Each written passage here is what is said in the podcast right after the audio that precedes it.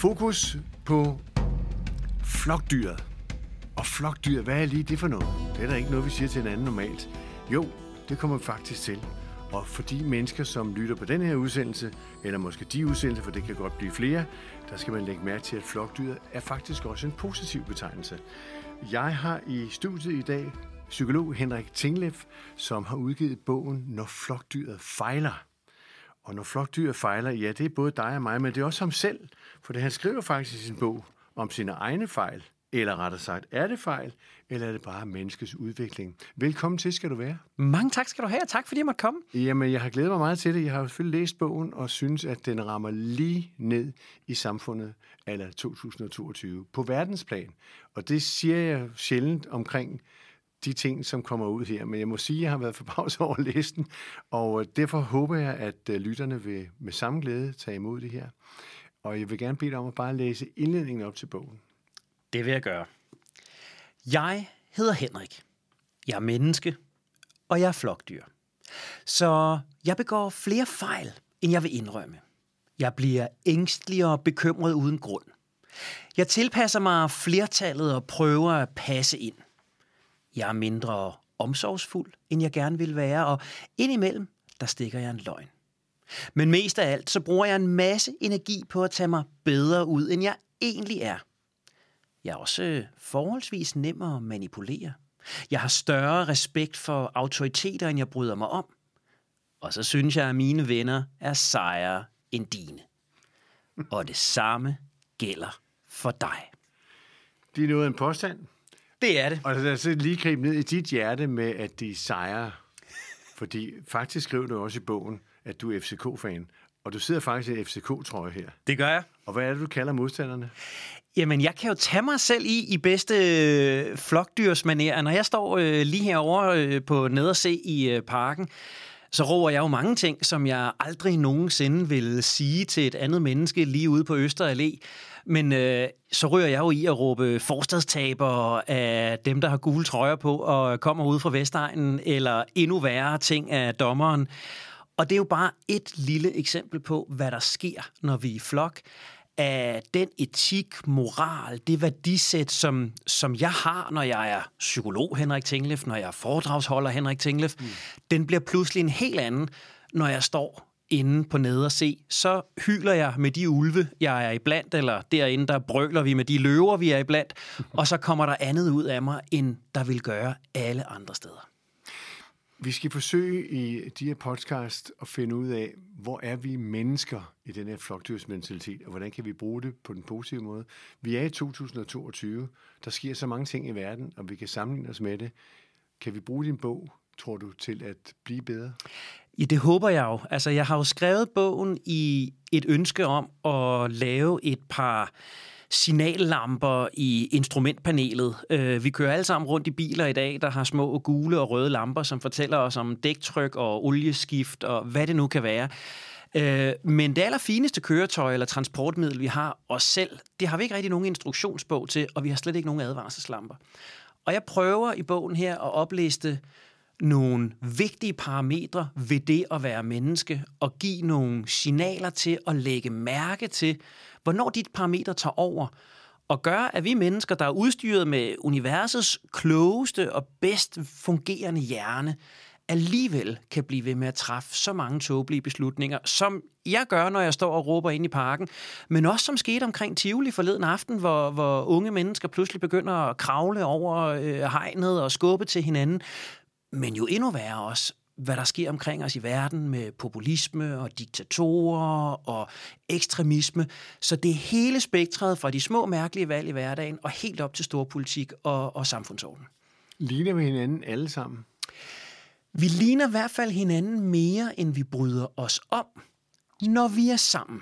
Og det tror jeg i virkeligheden er det vigtigste budskab i hele bogen. Det er, at den Henrik, som jeg er, når jeg står foran spejlet og frisør, friserer mig, med de værdier, den moral, den etik, de mål, jeg kan have, når jeg står der foran spejlet, de kan være meget velfunderet i mig, jeg kan være meget bevidst om dem.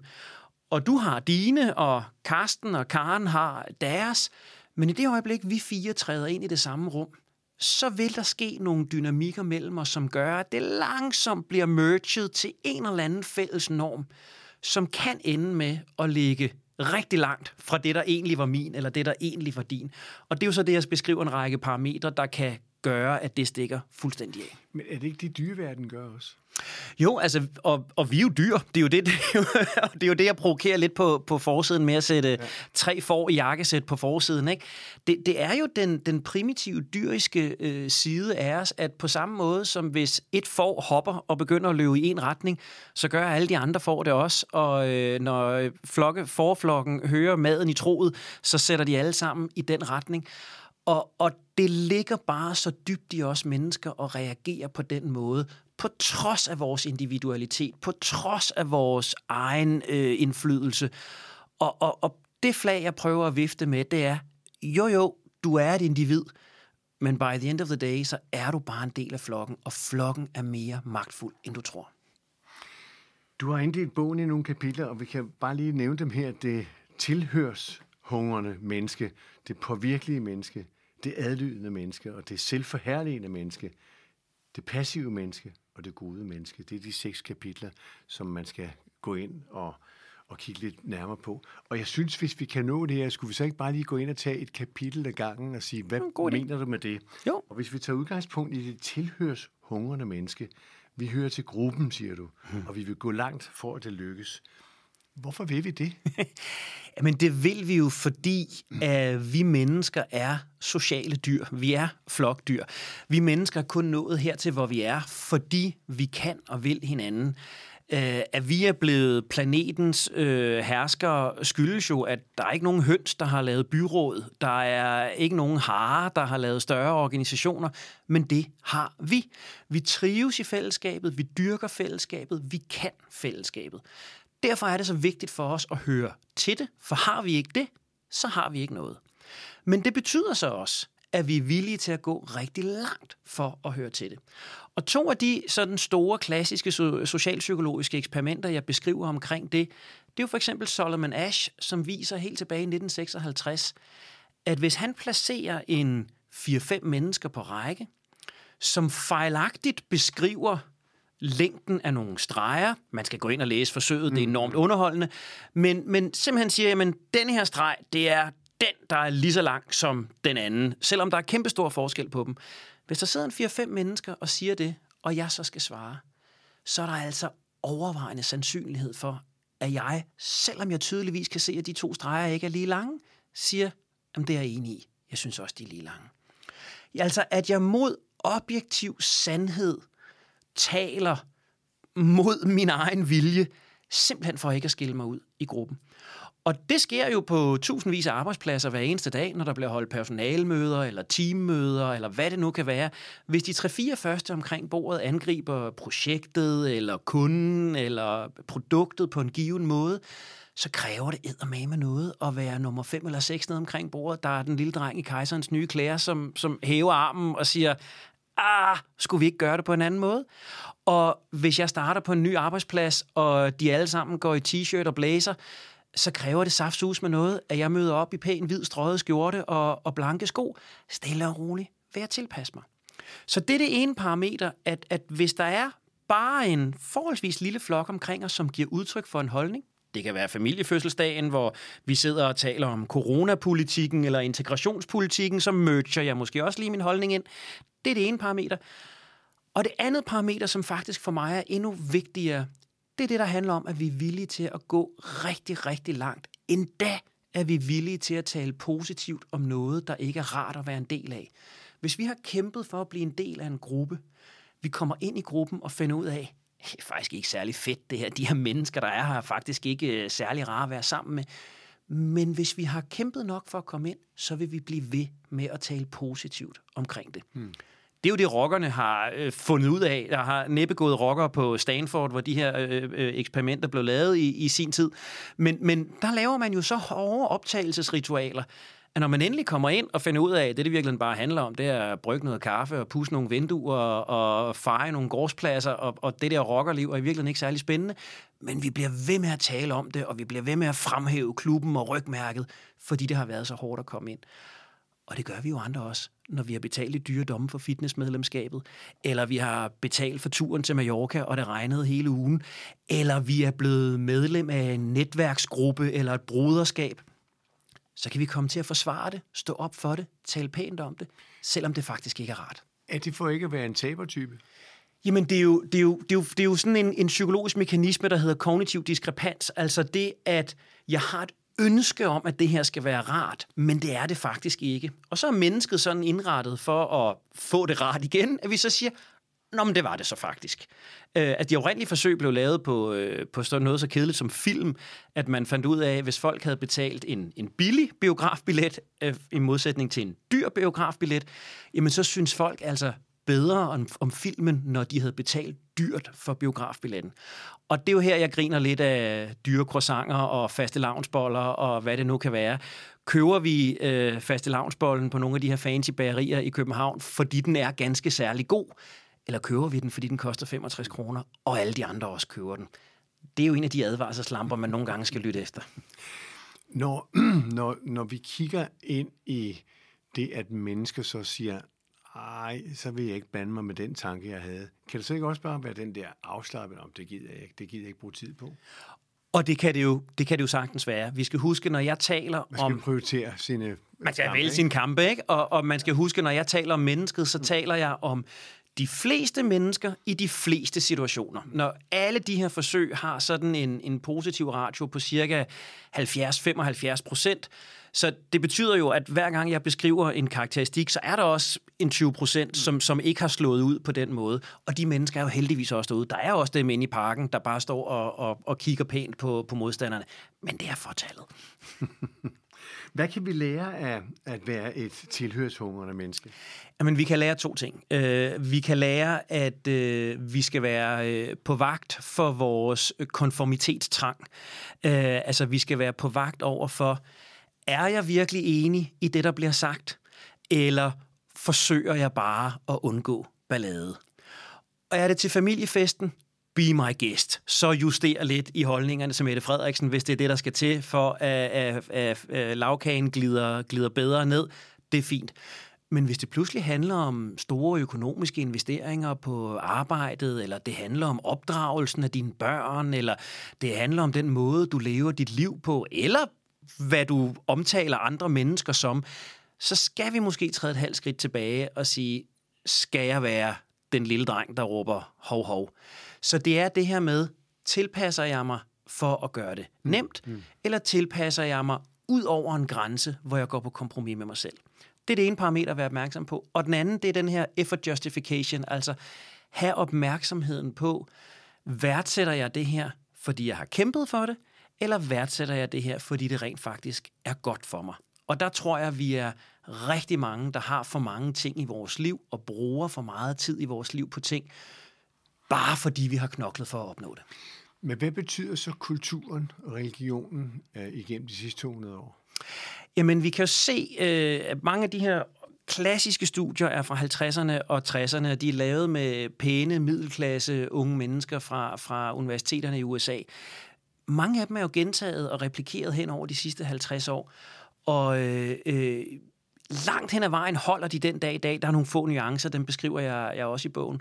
Men det vi kan se, og det er ikke for at udstille nogen, for det er jo i virkeligheden et, et positivt parameter, men går man til Østens religioner, øh, så ser man i virkeligheden endnu større udfordringer omkring det her, fordi at den der sådan ikke tabe ansigt, kultur, øh, familiekultur er så langt stærkere.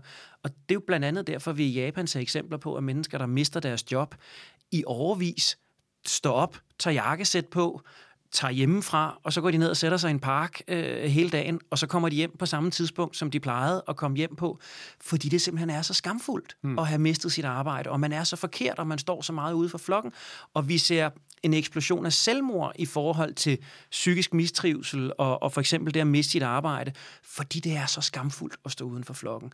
Så, så der er en kulturel og en religiøs ting omkring fællesskabet, der, der bliver så vigtigt, at tabet af det også er meget mere katastrofalt. Kan det moderne samfund lære noget af det? Jeg tror, at, øh, jeg tror, at det, det, det, moderne samfund kan, kan lære, det er heldigvis en, en bølge, som er begyndt, og som jo kan skabe en ny konformitet Det er blevet mere normalt at tale om sårbarhed. Det er blevet mere normalt at tale om fejl. Øh, vi har store erhvervsledere, som, som taler om deres fejl. Vi har, har øh, tidligere ministre, der taler om fejl og sårbarhed.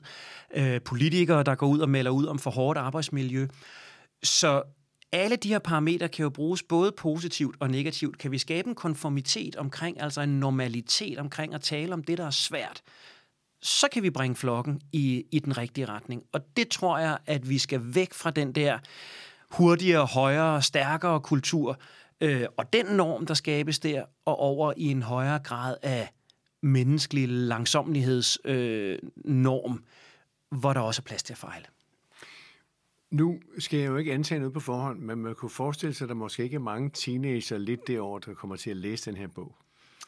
Vi ved det ikke, vi kunne håbe på det. Vi kunne, øh, vi men, kunne håbe på det. Men de er jo optaget af sociale medier. Ja. Og bliver præget af dem. Ja. Hvordan fanger man dem? Altså, er det forældrenes opgave? Er hele, det opgave? Hele denne her bog bliver jo sat på speed, når vi putter sociale medier ind over. Øh, nu skal jeg passe på ikke at foregribe øh, strukturen i dit program, men, men, men, men, men, men det næste parameter hedder dæmmer os, og det tredje parameter hedder, hedder, hedder autoritetstro.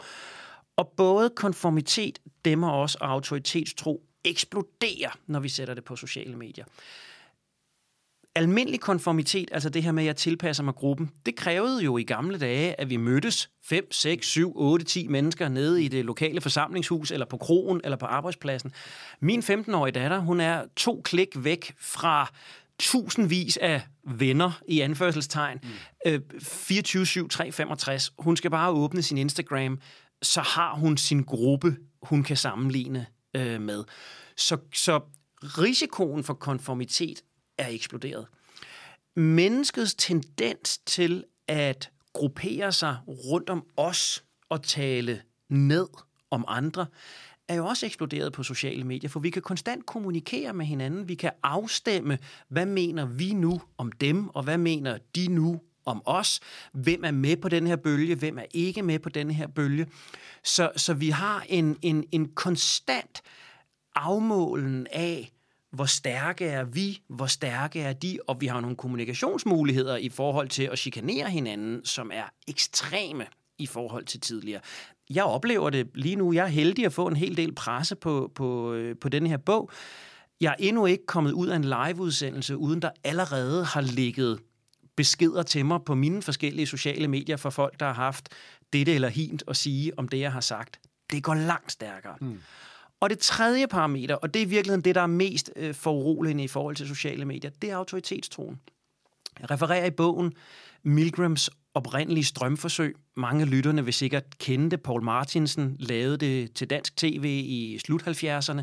Altså det her forsøg, der i al sin enkelhed går ud på, at en autoritet, en videnskabsmand i hvid kittel og clipboard og fine briller, kan få helt almindelige mennesker til at give andre mennesker dødelige stød.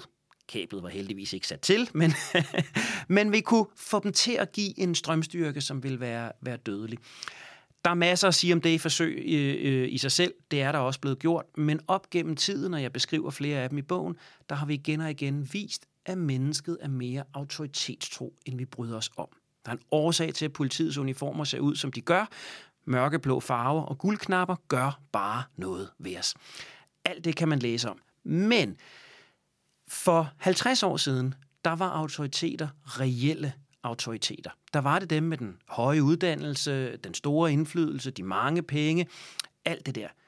I dag, der kan du jo have lavet et øh, pophit en gang i 90'erne, og have tilpas mange følgere på sociale medier, og pludselig kan du være corona-ekspert ingen navne nævnt, og dermed ingen glemt. Men, men, men, men, men vi har en ny række autoriteter, som ikke er det på i kraft af indflydelse og uddannelse, men som er det i kraft af followers, likes og det, der på moderne dansk hedder reach. Vi så jo også en reality-stjerne, der blev præsident i Amerikas Forenede Stater på baggrund af 88 millioner følgere på Twitter. Med al respekt og med risiko for min indbakke igen, så har vi jo altså nu en anden, om ikke reality-stjerne, men så comedy-stjerne, som er blevet præsident i Ukraine. Han er lige nu folkehelt i hele verden, også på baggrund af sociale medier. Jeg skal ikke vurdere, hvad Zelensky gør, om det er rigtigt eller forkert. Jeg må bare konstatere, at han er blevet populær og blevet en autoritet på grund af sociale medier. Havde den her krig foregået for 10 år siden, så var der ingen, der anede, hvem den ukrainske præsident var. Og sandheden er vel, at politikere og dermed også befolkningen følger ham og er for eller imod. Jamen, Mest for, ikke? præcis. Det er det, du beskriver, Jamen, det er jo inden det. det overhovedet opstod. Jamen, det er jo det. Og, og, og, og de her tre parametre er jo så dem, der kan gå i fuldstændig rundhyl. Ikke? At, at, at Zelensky siger, I don't need a, a ride, I need ammunition, og siger det på Instagram. Bum, siger det. Så kommer konformiteten, om de der fire har set det, de har liket det, de begyndte at sætte ukrainske flag på deres Facebook-billeder. Så styrter flokken øh, den vej. Så går der dem og os i det. Os, der er de rigtige, der har ukrainske flag og støtter Zelensky og priser ham. Alle jer, der er de forkerte, som er russervenlige øh, lige pludselig. Og så bliver han jo bare boostet som en endnu stærkere leder. Jeg forholder mig ikke til, om det er rigtigt eller forkert. Jeg beskriver bare de mekanismer. Og det, der jo ligger nedenunder det her, som, som, som er mit, mit grundlæggende budskab, og som jeg nogle gange bliver slået i hovedet for at sige, men selvfølgelig ikke er dine lyttergave, for de fornuftige, det er, at det foruroligende... Eller også er de stoppet med at lytte. ja, det kan også være, men så hjerter tilbage, kære venner. Det foruroligende er jo, at vi mennesker er i langt højere grad primet for populisme, end vi bryder os om. På grund af de her parametre, så er vi primet for populisme. Vi så det i USA. Vi ser det i Ukraine. Øh, Rasmus Paludan er jo også et, et produkt af, af sociale medier og flokmentalitet, og lever jo kun af dem også retorik. Hvis ikke der var dem også retorik, så havde manden ikke noget talerør. Øhm, så, så vi er primet for det, og jeg tror desværre kun, vi har set toppen af isbjerget på populisme og fake news, for vi primet meget mere til det, end vi vidste ved. Så det er den verden, vi skal forholde os til. Det er den verden, vi simpelthen er nødt til at forholde os til. Kan forældrene gøre ved den unge generation, eller er det for sent, fordi vi, nu siger du Zelensky, vi er jo allerede den vej. Ja, altså, jeg tror, jeg tror, der er to parametre i det, der er vigtigt. Den første, det er, at vi holder op med at tale om, hvad der er i vejen med de folk, som agerer sådan her. Øh, vi skældte ud på alle de idioter, der fulgte Trump. Øh, vi øh, skælder ud på øh, dem, der ikke... Øh, det er jo så det, det femte parameter i forhold til at være passiv. Alle dem, der ikke greb ind over for MeToo. Vi, vi, vi skælder ud på en masse og, og, og, og udskammer en masse, som vi mener handler forkert. Hvis man holder fast i de fem parametre, jeg, læser, jeg, jeg beskriver i bogen, så vil vi sige, at de her mennesker handler menneskeligt. Så vi er nødt til os at, at redefinere vores billede af, hvad der er menneskeligt. Menneskeligt er ikke kun omsorgsfuldt og rummeligt og humant. Det er også menneskeligt at være ekskluderende og mobbende og populistisk. Så vi skal, vi skal droppe den der idé om, at jeg er rigtig, og dem, der gør noget andet, er forkerte. Vi er nødt til at tage de her parametre alvorligt og erkende, det her, der sker mellem mennesker, det er normalt. Det er den ene ting. Den anden ting, som er så ekstremt vigtig, det er, at vi bliver meget, meget bedre til det, der i min historieundervisning i, i gymnasiet hed kildekritik. Altså, hvor har vi den her information fra? Er det flertallet, der siger det, og dermed er det blevet rigtigt? Eller er det videnskaben og faktuelle facts, der siger det, og er det dermed blevet mm. rigtigt. Når vi siger sådan her om dem herover, er det så bare fordi, de er anderledes end os, eller er det fordi, der er nogle fakta, der bekræfter det? Denne her autoritet, er det en autoritet, der er det med vægt og viden og fakta, eller er det en autoritet, der er det på followers, likes og reach? Så kildekritikken, hvor kommer det her fra? Kommer det ud af flokken, eller kommer det fra fakta? Det er ekstremt vigtigt, at vi lærer vores unge mennesker det, og, og i en tid, hvor selv Danmarks Radio falder i og, og bringer fejlagtige billeder fra, fra øh, Rusland-Ukraine-krigen, øh, øh, klip fra computerspil og kunstværker, øh, man, man, man påstår er, er nedskudte flyvemaskiner, det viser bare, hvor svært det er. Men det er en ubeskrivelig vigtig disciplin i de kommende år. Og lad det lige stå et øjeblik. Men når man, nu nævner du Danmarks Radio og andre medier, det er jo også et spørgsmål om masser af lytter, penge, øh, fremtid. Så det er jo også et spørgsmål om økonomisk indflydelse på, hvad skal vi mene for at eksistere? Jamen, det er fuldstændig rigtigt. Og, og, og, og, og så kunne vi jo tage en, en, en stor mediepolitisk... Øh, nej, det vil ikke blive en debat her, for jeg tror, vi to vil være enige, men vi kunne lave et mediepolitisk korstog, som, som handler om, er medier sat i verden for at tilfredsstille flokken, øh, eller er medier sat i verden for at jagte sandheden? Øh, og der tror jeg netop igen tilbage til sociale medier, at, at der har de klassiske medier i højere grad fået en flokmentalitet øh, og, og jager det, som flertallet gerne vil have. Øh, fordi så er der bannerreklamer, og så er der kliks, og så er der alt det her. Så, så, så det er jo et af de parametre, hvor jeg tænker, begynder vi der at følge flokken og give masserne det, de gerne vil have? Det kan vi godt blive populære på, det kan vi godt tjene penge på. Men er det nødvendigvis det, der er det bedste? Og det tror jeg, at vi som individer skal overveje, og det skal vi som samfund overveje. Henrik, du øh, siger nogle meget væsentlige ting for lytterne. Jeg vil bare sige også til lytterne, at de her programmer, som jeg producerer øh, sammen med DK4 og kommer ud på Spotify, de bliver lavet i kraft af det, medierne ikke laver. Præcis. Så de udsendelser, som jeg gerne vil bringe ud, det er det, medierne ikke tjener penge på. Det gør jeg heller ikke, skulle jeg så helt at sige. Men jeg vil gerne have det ud, fordi det er vigtigt, at befolkningen lærer noget om sig selv. Og det er for din bog perfekt til det her. Giv mig lige de her fem Ja, og så synes jeg, at vi skal lukke ned her og komme tilbage, for det der er meget mere at tale om. det er så fint. Vi får de fem. Altså, vi har badet rigtig meget rundt i konformiteten, at vi tilpasser os flokken, men også det parameter, øh, effort justification, altså at når vi er blevet en del af flokken, så forsvarer vi den, selvom den ikke er særlig attraktiv. Det er parameter nummer et. Parameter nummer to, det er, at vi er diskriminerende, at vi lynhurtigt lukker os omkring os selv, går i dem-os-retorik, og der skal meget, meget lidt til.